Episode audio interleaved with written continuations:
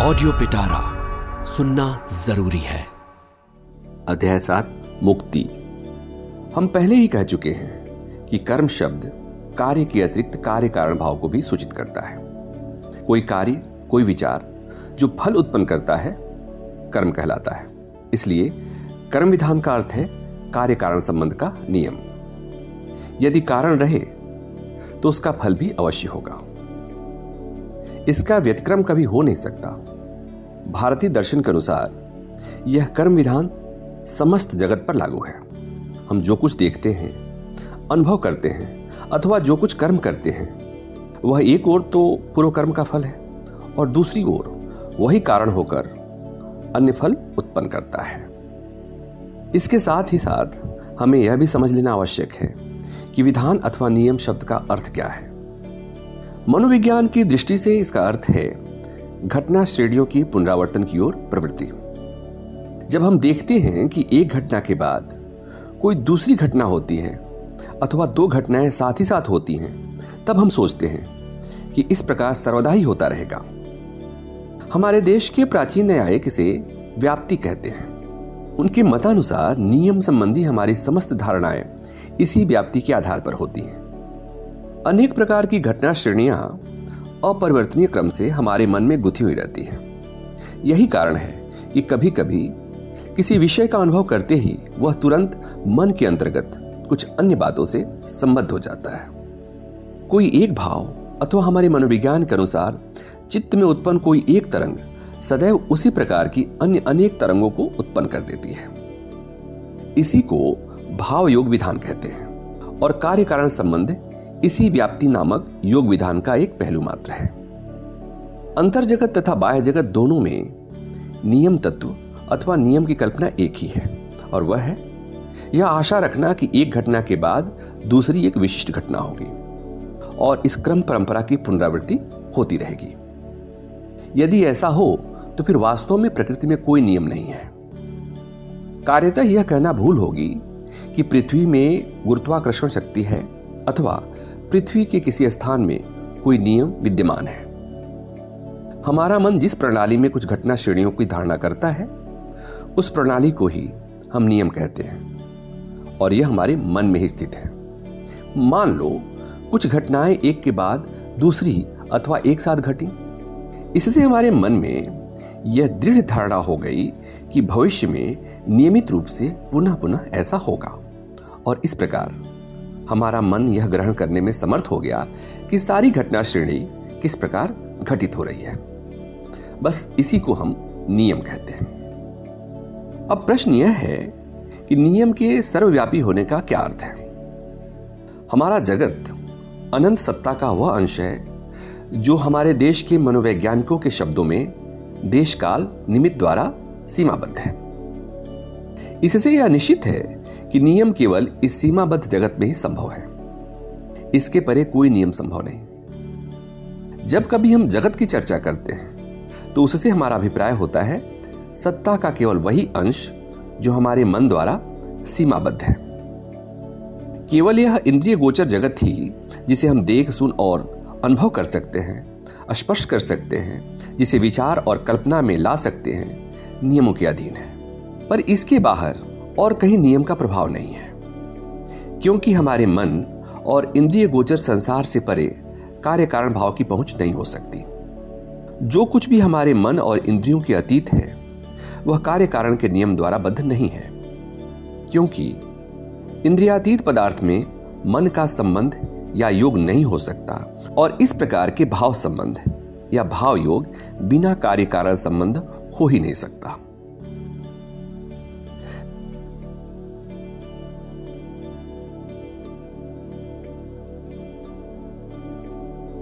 जब यह अस्तित्व या सत्ता नाम रूप के बंधनों में जकड़ जाती है, तभी यह कार्य कारण नियम के सामने सिर झुकाती है और तब यह नियम के अधीन कही जाती है, क्योंकि सभी नियमों का मूल है यही कार्य कारण संबंध। अतएव इससे यह स्पष्ट है कि स्वाधीन इच्छा नामक कोई चीज नहीं हो सकती।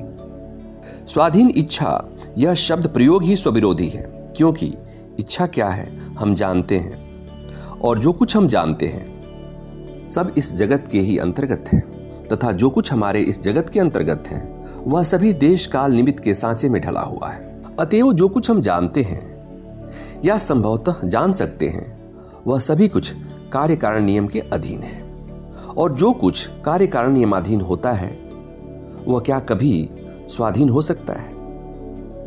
हमारे ऊपर अन्यान्य वस्तुएं अपना कार्य करती हैं और वह स्वयं भी एक समय कारण बन जाता है। बस इसी प्रकार सब चल रहा है। परंतु जो इच्छा के रूप में परिणत हो जाता है, जो पहले इच्छा रूप में नहीं था परंतु बाद में देश काल निमित्त के सांचे में पड़ने से मानवीय इच्छा हो गया, वह अवश्य स्वाधीन है। और देश काल निमित्त के सांचे से जब यह इच्छा मुक्त हो जाएगी तो वह पुनः स्वतंत्र हो जाएगा। स्वाधीनता या मुक्तावस्था से वह आता है, आकर इसी बंधन रूपी सांचे में पड़ जाता है और फिर उससे निकलकर पुनः स्वाधीनता को प्राप्त हो जाता है। प्रश्न पूछा गया कि यह जगत कहां से आया, किसमें अवस्थित है और फिर किसमें इसका लय हो जाता है? इसका उत्तर दिया गया कि मुक्तावस्था से इसकी उत्पत्ति होती है, बंधन में इसकी अवस्थिति है और मुक्ति में ही इसका लय होता है। अतएव जब हम यह कहते हैं कि मनुष्य उसी अनंत सत्ता का प्रकाश मात्र है, तो उससे हमारा तात्पर्य यही होता है कि वह उस अनंत सत्ता का एक अत्यंत क्षुद्र अंश मात्र है। यह शरीर तथा यह मन जो हमें दिखाई देता है, समग्र प्रकृति मनुष्य का एक अंश मात्र है, उसी अनंत पुरुष का केवल एक क्षुद्र अंश है। यह सारा ब्रह्मांड उसी अनंत पुरुष का एक अंश है, और हमारे समस्त विधान, हमारे सारे बंधन, हमारा आनंद, विषाद, सुख, हमारी आशा, आकांक्षा सभी केवल इस क्षुद्र जगत के अंतर्गत हैं। हमारी उन्नति अवनति सभी इस क्षुद्र जगत के अंतर्गत हैं। अतएव आपने देखा, इस जगत के, इस मनःकल्पित जगत के चिरकाल तक रहने की आशा करना और स्वर्ग जाने की अभिलाषा करना कैसी ना समझिए। स्वर्ग और है क्या? हमारे इस जगत की पुनरावृत्ति ही तो। आप यह स्पष्ट देख सकते हैं कि इस अखिल अनंत सत्ता को अपने इस शांत जगत के सामने कर लेने की इच्छा करना कैसी ना समझी की बात है, कैसा असंभव व्यापार है। अतएव यदि कोई मनुष्य यह कहे कि जिस भाव में वह अभी है उसी में चिरकाल तक रहेगा, जो कुछ अभी उसके पास है उसे ही लेकर सदा के लिए विद्यमान रहेगा, अथवा जैसा कि मैं कभी कभी कहा करता हूं, यदि वह आरामपूर्ण धर्म की इच्छा करे तो तुम यह निश्चय मान लो कि वह इतना गिर चुका है कि वह अपनी वर्तमान अवस्था से अधिक उच्च और कुछ सोच ही नहीं सकता। अपनी क्षुद्र वर्तमान स्थिति के अतिरिक्त अन्य किसी परिस्थिति की धारणा तक नहीं कर सकता। वह अपने अनंत स्वरूप को भूल चुका है और उसकी सारी भावनाएं क्षुद्र सुख, दुख और ईर्ष्या आदि में ही आबद्ध है। इस शांत जगत को ही वह अनंत मान लेता है। केवल इतना ही नहीं, वह इस अज्ञान को किसी भी हालत में छोड़ना नहीं चाहता। एक जोंक के समान वह इस जीवन से चिपका रहता है। प्राण भले ही जाए पर वह यह तृष्णा कभी न छोड़ेगा। हमारे इस छोटे से ज्ञात संसार के बाहर कौन जाने और भी कितने असंख्य प्रकार के सुख दुख, जीव जंतु, विधि विधान, उन्नति के नियम और कार्य कारण संबंध विद्यमान है, पर उससे क्या, आखिर वे सब भी हमारी अनंत प्रकृति के केवल एक भाग मात्र ही तो हैं। मुक्ति लाभ करने के लिए हमें इस असीम विश्व के परे जाना होगा। मुक्ति यहां प्राप्त नहीं हो सकती। पूर्ण साम्यावस्था का लाभ, अथवा ईसाई लोग जिसे बुद्धि से अतीत शांति कहते हैं, उसकी प्राप्ति इस जगत में नहीं हो सकती, और न स्वर्ग में ही अथवा न किसी ऐसे स्थान में ही जहां हमारे मन और विचार जा सकते हैं, जहां हम इंद्रियों द्वारा किसी प्रकार का अनुभव प्राप्त कर सकते हैं, अथवा जहां हमारी कल्पना शक्ति काम कर सकती है। इस प्रकार के किसी भी स्थान में हमें मुक्ति नहीं प्राप्त हो सकती, क्योंकि ऐसे सब स्थान निश्चय ही हमारे जगत के अंतर्गत होंगे, और यह जगत तो देश काल और निमित्त के बंधनों से जकड़ा हुआ है। संभव है कुछ ऐसे भी स्थान हो जो हमारी इस पृथ्वी की अपेक्षा अधिक सूक्ष्म हो, जहां के सुख भोग यहां से अधिक उत्कट हो, परंतु वे स्थान भी तो हमारे विश्व के ही अंतर्गत होंगे और इसी कारण नियमों की सीमा के भीतर भी होंगे। अतएव हमें इस विश्व के परे जाना होगा, और वास्तव में सच्चा धर्म तो वहां आरंभ होता है जहां इस क्षुद्र जगत का अंत हो जाता है। वहां इन छोटे छोटे सुख दुख और ज्ञान का अंत हो जाता है और प्रकृति धर्म आरंभ होता है। जब तक हम जीवन के प्रति इस तृष्णा को नहीं छोड़ते। इन क्षणभंगुर शांत विषयों के प्रति अपनी प्रबल आसक्ति का त्याग नहीं करते। तब तक इस जगत से अतीत उस असीम मुक्ति की एक झलक भी पाने की आशा करना व्यर्थ है।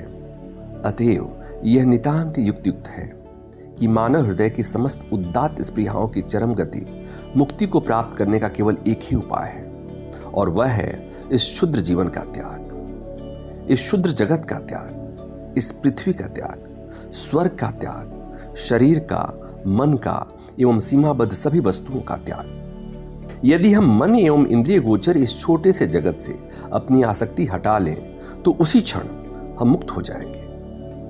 बंधन से मुक्त होने का एकमात्र उपाय है सारे नियमों के बाहर चले जाना, कार्य कारण श्रृंखला के बाहर हो जाना। किंतु इस संसार के प्रति आसक्ति का त्याग करना बड़ा कठिन है। बहुत ही थोड़े लोग ऐसा कर पाते हैं। हमारे शास्त्रों में इसके लिए दो मार्ग बताए गए हैं, एक नेति नेति कहलाता है और दूसरा इति इति। पहला मार्ग निवृत्ति का है, जिसमें नेति नेति करते हुए सर्वस्व का त्याग करना पड़ता है, और दूसरा है प्रवृत्ति का, जिसमें इति इति करते हुए सब वस्तुओं का भोग करके फिर उसका त्याग किया जाता है। निवृत्ति मार्ग अत्यंत कठिन है। यह केवल प्रबल इच्छा शक्ति संपन्न तथा विशेष उन्नत महापुरुषों के लिए ही साध्य है। उनके कहने भर की देर है कि नहीं, मुझे यह नहीं चाहिए कि बस उनका शरीर और मन तुरंत उनकी आज्ञा का पालन करता है और वे संसार के बाहर चले जाते हैं। परंतु ऐसे लोग बहुत ही दुर्लभ हैं। यही कारण है कि अधिकांश लोग प्रवृत्ति मार्ग ग्रहण करते हैं। इसमें उन्हें संसार में से ही होकर जाना पड़ता है और इन बंधनों को तोड़ने के लिए इन बंधनों की ही सहायता लेनी पड़ती है। यह भी एक प्रकार का त्याग है। अंतर इतना ही है कि यह धीरे धीरे क्रमशः सब पदार्थों को जानकर उनका भोग करके और इस प्रकार उनके संबंध में अनुभव लाभ करके प्राप्त होता है। इस प्रकार विषयों का स्वरूप भली भांति जान लेने से मन अंत में उन सबको छोड़ देने में समर्थ हो जाता है और आसक्ति शून्य बन जाता है। अनासक्ति के प्रथमोक्त मार्ग का साधन है विचार और दूसरे का कर्म।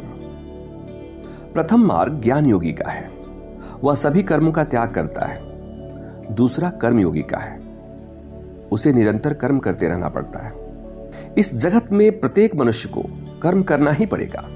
केवल वही व्यक्ति कर्म से परे है जो संपूर्ण रूप से आत्मतृप्त है, जिसे आत्मा के अतिरिक्त अन्य कोई भी कामना नहीं, जिसका मन आत्मा को छोड़ अन्यत्र कहीं भी गमन नहीं करता, जिसके लिए आत्मा ही सर्वस्व है। शेष सभी व्यक्तियों को तो कर्म अवश्य ही करना पड़ेगा। जिस प्रकार एक जलस्रोत स्वाधीन भाव से बहते बहते किसी गड्ढे में गिरकर एक भंवर का रूप धारण कर लेता है और उस भंवर में कुछ देर चक्कर काटने के बाद पुनः एक उन्मुक्त स्रोत के रूप में बाहर आकर अनिर्बंध रूप से बह निकलता है, उसी प्रकार यह मनुष्य जीवन भी है। यह भी भंवर में पड़ जाता है, नाम रूपात्मक जगत में पड़कर कुछ समय तक गोते खाता हुआ चिल्लाता है, यह मेरा बाप, यह मेरी माँ, यह मेरा भाई, यह मेरा नाम, यह मेरा यश आदि आदि। फिर अंत में बाहर निकलकर पुनः अपना मुक्त भाव प्राप्त कर लेता है। समस्त संसार का यही हाल है। हम जानते हो या नहीं जानते हो, ज्ञानवश या अज्ञानवश, हम सभी संसार स्वप्न से होश में आने का यत्न कर रहे हैं। मनुष्य का सांसारिक अनुभव इसीलिए है कि वह उसे इस जगत के भंवर से बाहर निकाल दे। तो फिर कर्मयोग क्या है? कर्म के रहस्य का ज्ञान। हम देखते हैं कि सारा संसार कर्म में रत है। यह सब किस लिए है? मुक्ति लाभ के लिए, स्वाधीनता के लिए। एक छोटे परमाणु से लेकर सर्वोच्च प्राणी तक सभी ज्ञानवश अथवा अज्ञानवश एक ही उद्देश्य के लिए कार्य किए जा रहे हैं, और वह है शारीरिक स्वाधीनता, मानसिक स्वाधीनता, आध्यात्मिक स्वाधीनता। सभी पदार्थ निरंतर स्वाधीनता पाने की चेष्टा कर रहे हैं, बंधन से मुक्त होने का प्रयत्न कर रहे हैं। सूर्य, चंद्र, पृथ्वी, ग्रह आदि सभी बंधन से दूर होने की चेष्टा कर रहे हैं। कहा जा सकता है कि सारा जगत केंद्राभिमुखी और केंद्रापसारी शक्तियों की एक क्रीड़ा भूमि है। संसार में इधर उधर धक्के खाकर तथा बहुत समय तक चोटें सहकर फिर प्रकृति तत्व को जानने की अपेक्षा हमें कर्मयोग द्वारा सहज ही कर्म का रहस्य, कर्म की पद्धति तथा अल्प परिश्रम द्वारा अधिक कार्य करने की रीति ज्ञात हो जाती है। यदि हमें कर्मयोग के उपयोग का ज्ञान न हो तो व्यर्थ ही हमारी बहुत सी शक्ति क्षय हो जाएगी। कर्मयोग कर्म को एक विद्या ही बना लेता है। इस विद्या द्वारा तुम यह जान सकते हो कि संसार के समस्त कार्यों का सद्व्यवहार किस प्रकार करना चाहिए। कर्म तो अवश्यंभावी है, करना ही पड़ेगा, किंतु सर्वोच्च ध्येय को सम्मुख रखकर कार्य करो। कर्मयोग हमें इस बात पर विवश कर देता है कि यह दुनिया केवल दो दिन की है, इसमें से होकर हमें गुजरना ही होगा, किंतु मुक्ति इसके भीतर नहीं है। उसके लिए तो हमें इस संसार से परे जाना होगा। संसार से परे जाने के इस मार्ग को प्राप्त करने के लिए हमें धीरे धीरे परंतु दृढ़ पगों से इसी संसार में से होकर गुजरना होगा।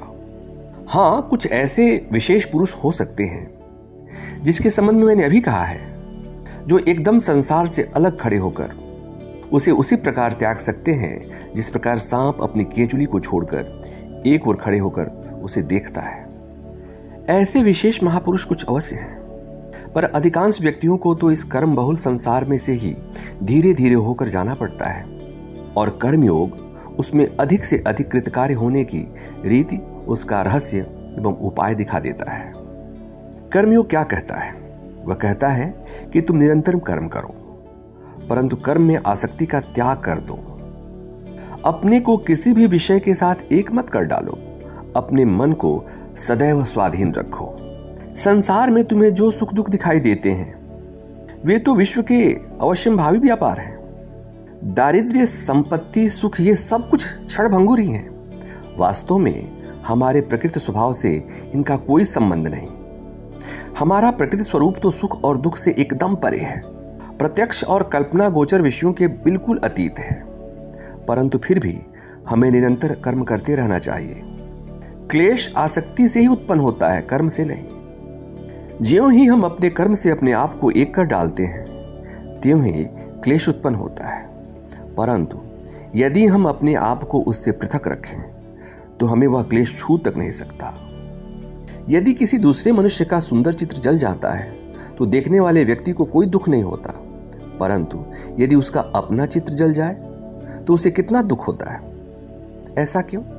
दोनों चित्र सुंदर थे और संभव है दोनों एक ही मूल चित्र की नकल रहे हों, परंतु एक दशा में उस व्यक्ति को बिल्कुल क्लेश नहीं हुआ, पर दूसरी में बहुत हुआ। इसका कारण यही है कि पहली दशा में वह अपने को चित्र से पृथक रखता है, परंतु दूसरी दशा में अपने को उससे एक रूप कर देता है। यह मैं और मेरा ही समस्त क्लेश की जड़ है।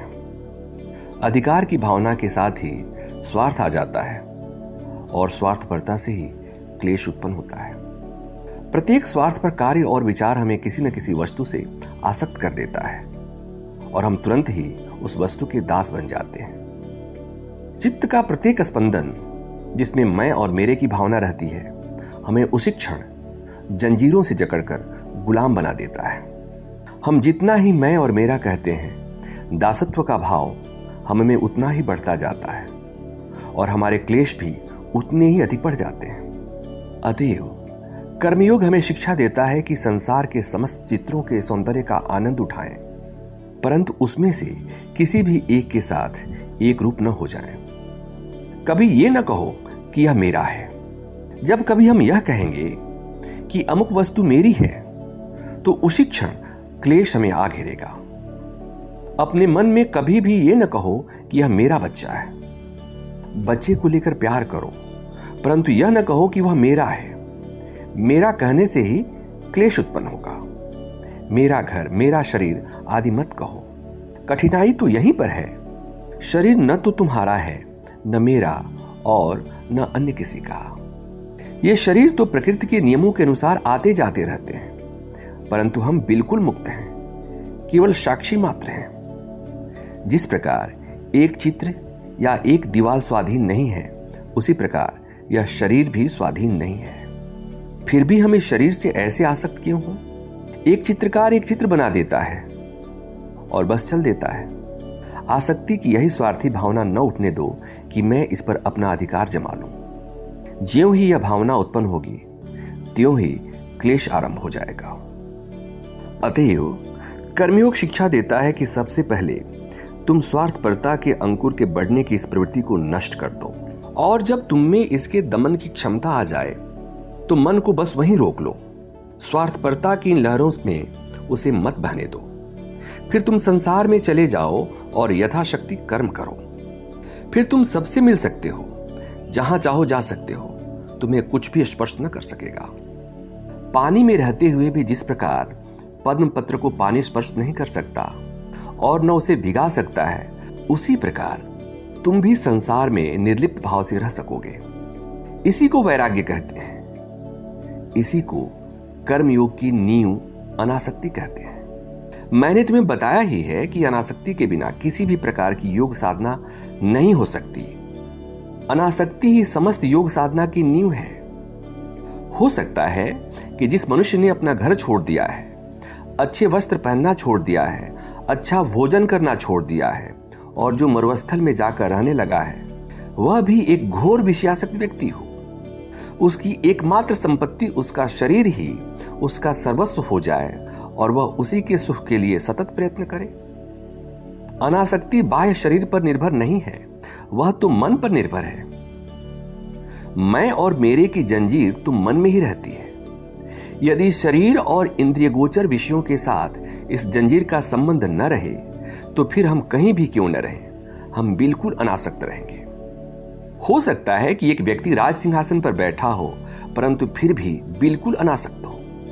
और दूसरी ओर यह भी संभव है कि एक व्यक्ति चीथड़ों में हो फिर भी वह बुरी तरह आसक्त हो।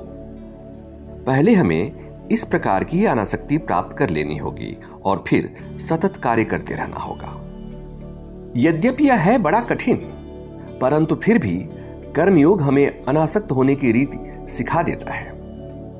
अनासक्ति का संपूर्ण त्याग करने के दो उपाय हैं। प्रथम उपाय उन लोगों के लिए है जो न तो ईश्वर में विश्वास करते हैं और न किसी बाहरी सहायता में। वे अपने अपने कौशल एवं उपायों का अवलंबन करें। उन्हें अपनी ही इच्छा शक्ति, मन शक्ति एवं विचार का अवलंबन करके कार्य करना होगा। उन्हें दृढ़तापूर्वक कहना होगा कि मैं अनासक्त होऊंगा ही। जो ईश्वर पर विश्वास करते हैं उनके लिए दूसरा मार्ग है, जो इसकी अपेक्षा बहुत सरल है। वे समस्त कर्म फलों को ईश्वर को अर्पित करके कर्म करते जाते हैं, इसलिए कर्म फल में कभी आसक्त नहीं होते। वे जो कुछ देखते हैं, अनुभव करते हैं, सुनते अथवा करते हैं, वह सब भगवान के लिए ही होता है। हम जो कुछ भी सत्कार्य करें उससे हमें किसी प्रकार की प्रशंसा अथवा लाभ की आशा नहीं करनी चाहिए। वह तो सब प्रभु का ही है। सारे फल उन्हीं के श्री चरणों में अर्पित कर दो।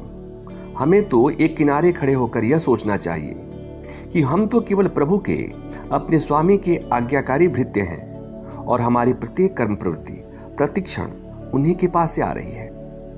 यद करोषि यद श्रृणामि यद जुषोषि ददाति यद यद पश्यसि कौन्तेय तत्कुरुष्व मदर्पणम। तुम जो कुछ पूजा करो, ध्यान करो अथवा कर्म करो, सब उन्हीं को अर्पण कर दो और स्वयं निश्चिंत हो जाओ। हम शांति से रहें, पूर्ण शांति से रहें और अपना संपूर्ण शरीर, मन, यहां तक कि अपना सर्वस्व श्री भगवान के समक्ष चीर बलि स्वरूप दे दें।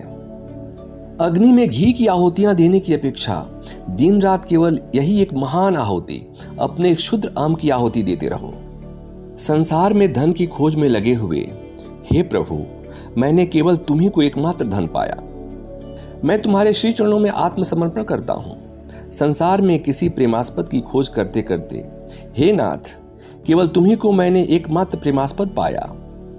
मैं तुम्हारे श्री चरणों में आत्मसमर्पण करता हूँ। हमें चाहिए कि हम दिन रात यही दोहराते रहें और कहें हे प्रभु, मुझे कुछ नहीं चाहिए। कोई भी वस्तु चाहे अच्छी हो चाहे बुरी, मुझे उससे तनिक भी प्रयोजन नहीं। मैं सब कुछ तुम्ही को समर्पण करता हूँ।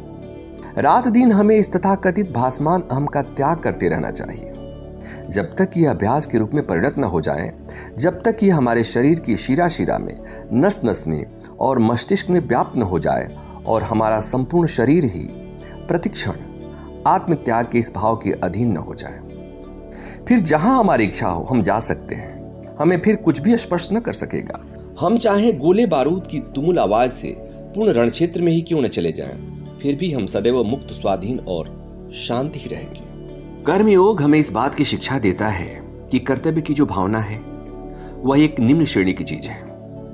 कर्तव्य बुद्धि से कोई कार्य केवल निम्न भूमि में ही किया जाता है। फिर भी हम में से प्रत्येक को अपने कर्तव्य कर्म करने ही होंगे, परंतु हम देखते हैं कि कर्तव्य की यह भावना ही अनेक बार हमारे दुखों का एकमात्र कारण होती है। कर्तव्य हमारे लिए एक प्रकार का रोग सा हो जाता है और हमें सदा ही उसी दिशा में खींचता रहता है। यह हमें पक्का जकड़ लेता है और हमारे पूरे जीवन को दुखपूर्ण कर देता है। यह तो मनुष्य जीवन के लिए महाविवेश का स्वरूप है।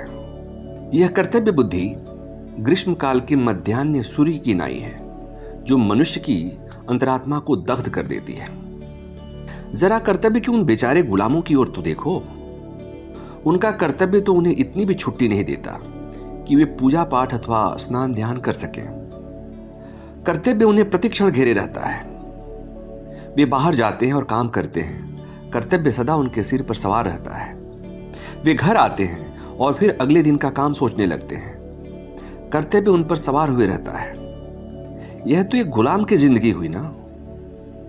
फिर एक दिन ऐसा आ जाता है कि वे कसे कसाए घोड़े की तरह सड़क पर ही गिरकर मर जाते हैं। कर्तव्य की यही सर्वसाधारण कल्पना है, परंतु अनासक्त होकर एक स्वतंत्र व्यक्ति की तरह कार्य करना तथा समस्त कर्म भगवान को समर्पण कर देना ही असल में हमारा एकमात्र कर्तव्य है। हमारे समस्त कर्तव्य तो उन्हीं के हैं। कितने सौभाग्य की बात है कि हम इस संसार में भेजे गए हैं। हम बस अपने निर्दिष्ट कार्य करते जा रहे हैं। कौन जाने हम उन्हें अच्छे कर रहे हैं या बुरे। उन्हें उत्तम रूप से करने पर भी हम फल की आकांक्षा न करें और बुरी तरह से करने पर भी हम चिंतित न होंगे। निश्चिंत होकर स्वाधीन भाव से शांति के साथ कर्म करते जाओ। और हाँ, इस प्रकार की अवस्था प्राप्त कर लेना जरा टेढ़ी खीर है। दासत्व को कर्तव्य कह देना अथवा चर्म के प्रति चर्म की घृणित आसक्ति को कर्तव्य कह देना कितना सरल है। मनुष्य संसार में धन अथवा अन्य किसी प्रिय वस्तु की प्राप्ति के लिए एड़ी चोटी का पसीना एक करता रहता है।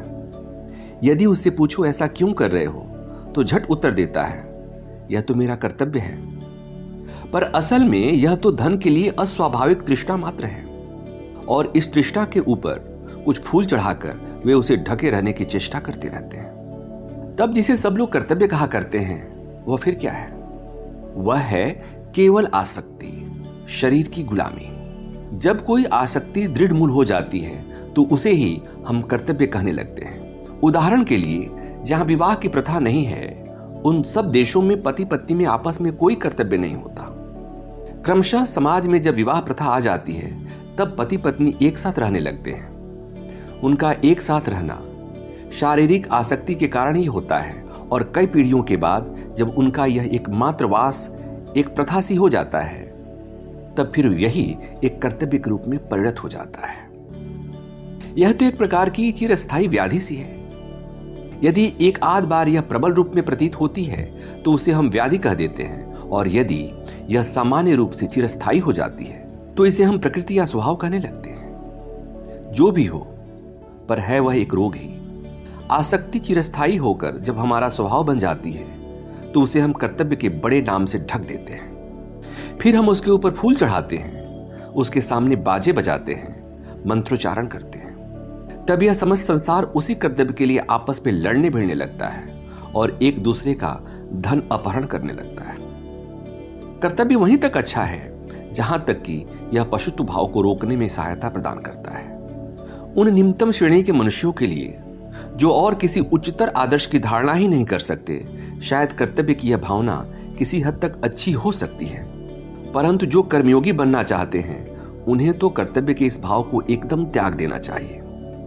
असल में हमारे या तुम्हारे लिए कोई कर्तव्य है ही नहीं। जो कुछ तुम संसार को देना चाहते हो अवश्य दो, परंतु कर्तव्य के नाम पर नहीं। उसके लिए कुछ चिंता तक मत करो। बाध्य होकर कुछ भी मत करो। बाध्य होकर भला क्यों करोगे? जो कुछ भी तुम बाध्य होकर करते हो, उससे आसक्ति उत्पन्न होती है। तुम्हारा अपना कोई कर्तव्य क्यों होना चाहिए? सब कुछ ईश्वर को अर्पण कर दो। इस संसार की भयानक भट्टी में, जिसमें कर्तव्य रूपी अग्नि सभी को झुलसाती रहती है, तुम उस ईश्वरार्पण भाव रूपी अमृत चषक का पान करो और प्रसन्न रहो। हम सब तो केवल उन प्रभु की इच्छा का पालन कर रहे हैं, और किसी प्रकार के पुरस्कार अथवा दंड से हमारा कोई संबंध नहीं। यदि तुम पुरस्कार के इच्छुक हो तो तुम्हें साथ ही दंड भी स्वीकार करना पड़ेगा। दंड से छुटकारा पाने का केवल यही उपाय है कि तुम पुरस्कार का भी त्याग कर दो। क्लेश से मुक्त होने का एकमात्र उपाय यही है कि तुम सुख की भावना का भी त्याग कर दो, क्योंकि ये दोनों चीजें एक ही में गुथी हुई हैं। यदि एक ओर सुख है तो दूसरी ओर क्लेश, एक ओर जीवन है तो दूसरी ओर मृत्यु। मृत्यु से छुटकारा पाने का एकमात्र उपाय यही है कि जीवन के प्रति आसक्ति का त्याग कर दो। जीवन और मृत्यु दोनों एक ही वस्तु है, एक ही वस्तु के दो विभिन्न पहलू। अतएव दुख शून्य सुख एवं मृत्यु शून्य जीवन की भावना संभव है स्कूल के छोटे छोटे बच्चों के लिए बड़ी मधुर हो, परंतु एक चिंतनशील व्यक्ति को तो यही प्रतीत होता है कि ये दोनों बातें परस्पर विरोधी हैं और यह समझकर वह दोनों का परित्याग कर देता है। जो कुछ तुम करो उसके लिए किसी प्रकार की प्रशंसा अथवा पुरस्कार की आशा मत रखो। ज्यों ही हम कोई सत्कार्य करते हैं त्यों ही हम उसके लिए प्रशंसा की आशा करने लगते हैं। ज्यों ही हम किसी सत्कार्य में चंदा देते हैं त्यों ही हम चाहने लगते हैं कि हमारा नाम अखबारों में खूब चमक उठे। ऐसी वासनाओं का फल दुख के अतिरिक्त और क्या होगा। संसार से कई सर्वश्रेष्ठ महापुरुष उठ गए पर संसार ने उन्हें जाना तक नहीं। देखा जाए तो भगवान बुद्ध अथवा ईसा मसीह भी उन महापुरुषों की तुलना में द्वितीय श्रेणी के हैं, परंतु संसार उन महापुरुषों के बारे में कुछ जानता तक नहीं। प्रत्येक देश में ऐसे सैकड़ों महापुरुष हुए हैं, परंतु सदैव वे अपना कार्य चुपचाप ही करते रहे। चुपचाप वे अपना जीवन व्यतीत करते हैं और चुपचाप इस संसार से चले जाते हैं। समय पर उनकी चिंतन राशि बुद्धों और ईसा मसीहों में व्यक्त भाव धारण करती है और संसार केवल जान पाता है इन्हीं बुद्धों और ईसा मसीहों को। सर्वश्रेष्ठ महापुरुषगण अपने जीवन से किसी प्रकार की यश प्राप्ति की कामना नहीं रखते। ऐसे महापुरुष तो केवल संसार के हित के लिए अपने भाव छोड़ देते हैं। वे अपने लिए किसी बात का दावा नहीं करते और न अपने नाम पर कोई संप्रदाय अथवा धर्म प्रणाली स्थापित कर जाते हैं। उनका स्वभाव ही इन बातों का विरोधी होता है। ये महापुरुष शुद्ध सात्विक होते हैं। वे केवल प्रेम से द्रवीभूत होकर रहते हैं। मैंने पवहारी बाबा जैसा एक योगी देखा है। वे भारतवर्ष में गुफा में रहते हैं। मैंने जितने भी अद्भुत महापुरुष देखे उनमें से वे एक हैं। वे अपना मैंपन यहाँ खो चुके हैं कि उनमें से मनुष्य भाव बिल्कुल निकल गया है और उनके हृदय पर केवल ईश्वरीय भाव ने ही संपूर्ण रूप से अधिकार जमा लिया है। यदि कोई प्राणी उनके हाथ में काट लेता है तो उसे वे दूसरे हाथ भी दे देते हैं और कहते हैं यह तो प्रभु की इच्छा है। उनके लिए जो कुछ भी उनके पास है सब प्रभु से ही आता है। वे अपने को लोगों के सामने प्रकट नहीं करते, परंतु फिर भी वे प्रेम तथा मधुर एवं सत्य भावों के प्रश्रवण स्वरूप हैं। इसके बाद फिर वे लोग हैं जिनमें अपेक्षाकृत अधिक रजा शक्ति होती है। वे सिद्ध पुरुषों के भावों को ग्रहण करके फिर उनका संसार में प्रचार करते हैं। सर्वश्रेष्ठ महापुरुषगण चुपचाप सत्य एवं उदात्त भावों का संग्रह करते हैं और ये दूसरे बुद्ध अथवा ईसा मसीह जैसे एक स्थान से दूसरे स्थान जाकर भ्रमण करके उनका प्रचार करते हैं। गौतम बुद्ध के जीवन चरित्र में हम पाते हैं कि वे अपने को निरंतर यही कहते आए कि वे पच्चीसवें बुद्ध थे। उनके पहले के चौबीस बुद्धों के इतिहास का हमें कोई ज्ञान नहीं, परंतु फिर भी अनिश्चित है कि ये हमारे ऐतिहासिक बुद्ध अवश्य ही उन बुद्धों द्वारा डाली हुई भित्ति पर ही अपना धर्म प्रासाद निर्माण कर गए हैं। सर्वश्रेष्ठ महापुरुषगण शांत नीरव एवं अपरिचित होते हैं। विचार की प्रचंड शक्ति से वे भली भांति परिचित रहते हैं।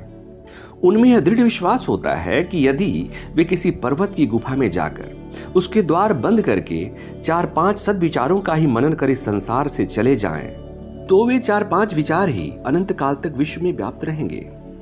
वास्तव में ऐसे विचार पर्वतों को भी चीरकर बाहर निकल आएंगे, समुद्रों को पार कर जाएंगे और सारे संसार भर में व्याप्त हो जाएंगे। वे मनुष्यों के हृदय एवं मस्तिष्क में इतने गहरे घुस जाएंगे कि उनमें से कुछ ऐसे लोग उत्पन्न होंगे जो उन्हें कार्य रूप में परिणत करेंगे। ये पूर्वोक्त सात्विक व्यक्ति भगवान के इतने समीप हैं कि इसके लिए कर्मशील होना, परोपकार करना तथा इस संसार में धर्म प्रचार आदि कार्य करना सचमुच असंभव सा है। कर्मी व्यक्ति चाहे जितने भी भले क्यों न हो, उनमें कुछ न कुछ अज्ञान रह ही जाता है। जब हमारे स्वभाव में कुछ न कुछ अपवित्रता अवशिष्ट रहती है तभी हम कार्य कर सकते हैं। कर्म के पीछे साधारणतया कोई हेतु या आसक्ति रहना यह तो कर्म के स्वभाव में ही है। जो एक क्षुद्र पक्षी के पतन तक पर भी दृष्टि रखते हैं। उन सतत क्रियाशील विधाता के समक्ष मनुष्य भला अपने कार्य की इतनी बड़ाई कैसे कर सकता है। जब वे संसार के छोटे से छोटे प्राणी की भी चिंता रखते हैं, तब मनुष्य के लिए ऐसा सोचना क्या घोर ईश्वर निंदा नहीं है। हमें तो उनके सामने ससंभ्रम नतमस्तक खड़े होकर केवल यही कहना चाहिए, आपकी इच्छा पूर्ण हुई। सर्वश्रेष्ठ पुरुष तो कार्य कर ही नहीं सकते, क्योंकि उनमें किसी प्रकार की आसक्ति नहीं होती। जो आत्मा में ही आनंद करते हैं, जो आत्मा में ही तृप्त रहते हैं और जो आत्मा के साथ सदा के लिए एक हो गए हैं, उनके लिए कोई कर्म शेष नहीं रह जाता।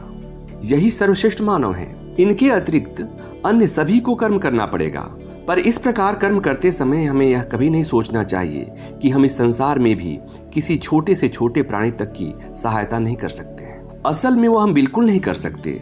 संसार रूपी शिक्षालय में परोपकार के इन कार्यों द्वारा तो हम केवल अपनी ही सहायता करते हैं। कर्म करने का यही सच्चा दृष्टिकोण है। अतएव यदि हम इसी भाव से कर्म करें, सदा यही सोचें कि इस समय जो हम कार्य कर रहे हैं वह तो हमारे लिए एक बड़े सौभाग्य की बात है, तो फिर हम कभी भी किसी वस्तु में आसक्त नहीं होंगे। इस विश्व में हम तुम जैसे लाखों लोग मन ही मन सोचा करते हैं कि हम एक महान व्यक्ति हैं, परंतु एक दिन हमारी मौत हो जाती है और बस पांच मिनट बाद ही संसार हमें भूल जाता है। किंतु ईश्वर का जीवन अनंत है। यदि इस सर्वशक्तिमान प्रभु की इच्छा न हो तो एक क्षण के लिए भी कौन जीवित रह सकता है, एक क्षण के लिए भी कौन सांस ले सकता है। वे ही सतत कर्मशील विधाता हैं। समस्त शक्ति उन्हीं की है और उन्हीं की आज्ञावर्तनी है। भयादस्याग्निस्तपति भयात्पति सूर्यः भयादिंद्रश्च वायुश्च मृत्युर्धावति पंचमः। उन्हीं की आज्ञा से वायु चलती है, सूर्य प्रकाशित होता है, पृथ्वी अवस्थित है और मृत्यु इस संसार में विचरण करती है। वे ही सब कुछ हैं। हम तो उनकी केवल उपासना मात्र कर सकते हैं। कर्मों के समस्त फलों को त्याग दो, भले के लिए ही भला करो, तभी पूर्ण अनासक्ति प्राप्त होगी। तब हृदय ग्रंथि छिन्न हो जाएगी और हम पूर्ण मुक्ति प्राप्त कर लेंगे। यह मुक्ति ही वास्तव में कर्मयोग का लक्ष्य है। ऐसी ही इंटरेस्टिंग किताबें कुछ बेहतरीन आवाजों में सुनिए सिर्फ ऑडियो पिटारा पर। ऑडियो पिटारा सुनना जरूरी है।